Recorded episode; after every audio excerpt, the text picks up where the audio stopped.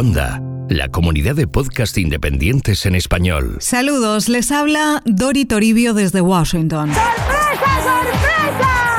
Hacía algún tiempo que no nos escuchábamos, pero la ocasión lo merece. Claro que sí, guapi. Hoy empiezan las elecciones en Estados Unidos. ¿Otra vez? Arrancan las primarias, para ser más exactos, con los caucus de Iowa. Te explicas fenomenal. Que este 2024 son algo diferentes. Toma la liada. Vamos a explicar aquí en los próximos minutos qué son los caucus. A ver cómo te explico. ¿Qué pasará en las primarias? ¿Qué misterio habrá? ¿Y cómo va esta carrera que culminará en las elecciones presidenciales del 5 de noviembre? Pues muy bien. En juego está la Casa Blanca. Los hilos de Washington. Con Dori Toribio. Estas elecciones de 2024 plantean un escenario sin precedentes. Y ya sé que eso lo decimos mucho en los últimos tiempos, pero déjenme que les añada esto. Llevo desde 2010 cubriendo elecciones en Estados Unidos. Este es mi octavo ciclo electoral aquí y las cuartas primarias y presidenciales que voy a cubrir. Y no hay precedentes de una situación como esta. Para empezar, todo apunta en este momento a que en noviembre se enfrentarán en las urnas otra vez, como en 2020, el presidente Joe Biden, que ahora busca la reelección, y Donald Trump, que quiere volver a la Casa Blanca. Pero puede haber sorpresas. Antes tiene que completarse todo el proceso de elecciones primarias en las que los estadounidenses eligen a los candidatos presidenciales de cada partido. Entre los demócratas, Biden no tiene ningún rival de peso pese a que tiene varios problemas. Su nivel de aprobación está en mínimos entre el 38 y el 39%, según la media de encuestas de 538, por su gestión de la economía, de la inflación, y la inmigración, sobre todo. Su apoyo a Israel en la guerra de Gaza le ha pasado factura entre votantes jóvenes y en algunos estados clave como Michigan. Además, dos tercios de votantes demócratas o de tendencia demócrata han manifestado en diferentes sondeos en los últimos meses que no quieren que Biden, el presidente de mayor edad de la historia, sea el candidato demócrata. No le ven capaz de seguir en el cargo otros cuatro años. En noviembre de 2023, Biden cumplió 81 años y para quitarle hierro al debate, bromeaba entonces sobre lo difícil que es tener 60. And by the way, I, it's my birthday today, and they can actually sign birthday. I just want you to know it's difficult turning 60. Difficult. Biden se ha lanzado ya a la reelección y sus primeros mítines de este 2024 han estado centrados en advertir sobre la amenaza que Donald Trump representa para la democracia de Estados Unidos y del mundo, dice. La economía es su otro eje de campaña. Mientras Trump reparte su tiempo y sus ataques entre Biden y sus rivales en las primarias republicanas. So this election is our last chance to save America. The battle begins in Iowa on January 15th and Joe Biden's banana republic ends on November 5th, 2024. La batalla empieza en Iowa el 15 de enero y la República Bananera de Joe Biden termina el 5 de noviembre de 2024, decía Trump recientemente. El expresidente es el líder indiscutible en las encuestas de las primarias republicanas y lo ha sido durante meses y meses y con mucha ventaja.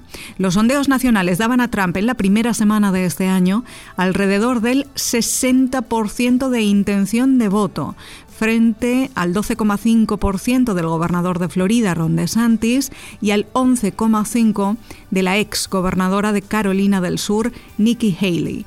Muy por detrás está el empresario Vivek Ramaswamy con el 4,5% de apoyo. Hay pocos precedentes en la historia de las primarias republicanas de un candidato con tanta ventaja, más de 40 puntos, y sostenida durante tanto tiempo. Así de fuerte llega Trump a los caucus de Iowa, donde perdió en 2016, pero ahora es también el favorito con diferencia. Esto pese a que Trump no ha podido volcarse en la campaña en este estado tanto como sus rivales, por sus múltiples problemas con la justicia, que Trump considera una caza de brujas y una persecución política contra un rival electoral que lidera las encuestas. This was never supposed to happen in America. This is the persecution of the person that's leading by very, very substantial numbers in the Republican primary leading Biden by a lot. So if you can't beat him, you persecute him or you prosecute him. Trump llega a 2024 con más de 90 cargos en su contra y cuatro juicios pendientes en cuatro estados y ciudades diferentes. Los más serios en Georgia y aquí en Washington, donde el expresidente está imputado por fraude e interferencia en las elecciones de 2020 por intentar cambiar el resultado de aquellas elecciones y por su papel en el asalto al Capitolio. A día de hoy, Trump sigue sin reconocer su derrota electoral de hace cuatro años y su campaña actual gira en torno a la idea de venganza o retribution, es la palabra que Trump suele repetir en el sentido más amplio.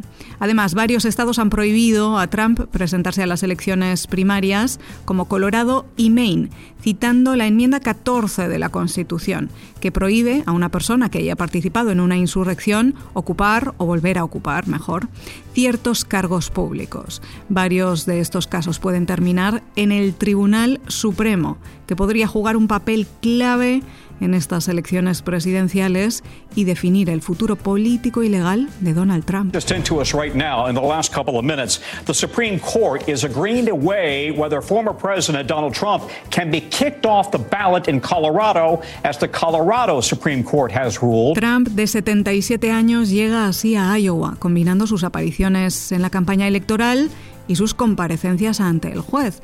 Y esto tampoco tiene muchos precedentes. Unas elecciones que no solo se juegan en las urnas, sino potencialmente también en los tribunales. Algo que no solo no ha pasado factura al expresidente, sino que le ha impulsado una y otra vez en las encuestas. Tiene muchas posibilidades de ganar en Iowa, un estado pequeño y rural que en número de votos y delegados tiene poco peso en la escena electoral, pero como es el primer estado en inaugurar las primarias desde hace décadas, recibe mucha atención y puede beneficiar a su ganador en términos de titulares en los medios, recaudación electoral y encuestas. Pero hay dos interrogantes. Los hilos de Washington. Con Dori Toribio. Dos cosas a tener en cuenta para estos caucus republicanos. Primero, ¿cuánta gente irá a votar? ¿Quién sabe? Porque hay una ola de frío intenso con temperaturas de casi 30 grados bajo cero. 30 grados bajo cero. Una excusa baratita, baratita. Y participar en los caucus es complicado. Son asambleas que se celebran en iglesias, colegios, bibliotecas, polideportivos por todo el estado de Iowa y durante horas los ciudadanos debaten sobre los candidatos hasta que finalmente votan a mano alzada o anotando su voto a mano en un papel. Hay que ver, menudo lío. Tienen que salir de casa a las 7 de la tarde, noche cerrada en Iowa, y desplazarse a los puntos de asamblea en los caucus más gélidos de la historia. Una fiesta de la leche. La nieve ya ha dado muchos problemas en los últimos días con cancelaciones de eventos y mítines. Vamos a ver qué trae el frío además. A ver. Y por otro lado, lo que realmente está en juego esta noche es la segunda posición. ¿Quién quedará en segundo lugar, de Santis o Haley? Qué tensión, ¿eh? De esto va a depender el futuro de sus campañas. Una mala noche dejará a DeSantis fuera de juego, o casi.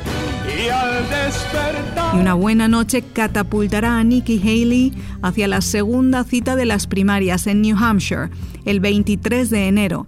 Las primeras en sentido tradicional, en, la- en las que los votantes acuden a las urnas. Menos mal. Y tiene Haley buenas perspectivas en ese estado. Hay quienes incluso creen que ella puede ser la sorpresa de estas primarias. Pero bueno, eso es adelantarse mucho porque las primarias son cuestión de matemáticas y los números ahora mismo están abrumadoramente a favor de Donald Trump. ¡Ay, no, no, no, no, 17! ¡Ay, sí, 18! ¿Correcto? Puede haber sorpresas, eso sí, en una carrera tan larga, tan complicada y sin precedentes como la de este 2024. ¿Por qué no nos ejecutáis y ya acabamos con esto? Tenemos muchas más cosas que hablar de lo que está pasando y lo que va a pasar y se lo contaremos todo aquí, en los hilos de Washington. Hasta entonces, que pasen ustedes una estupenda semana.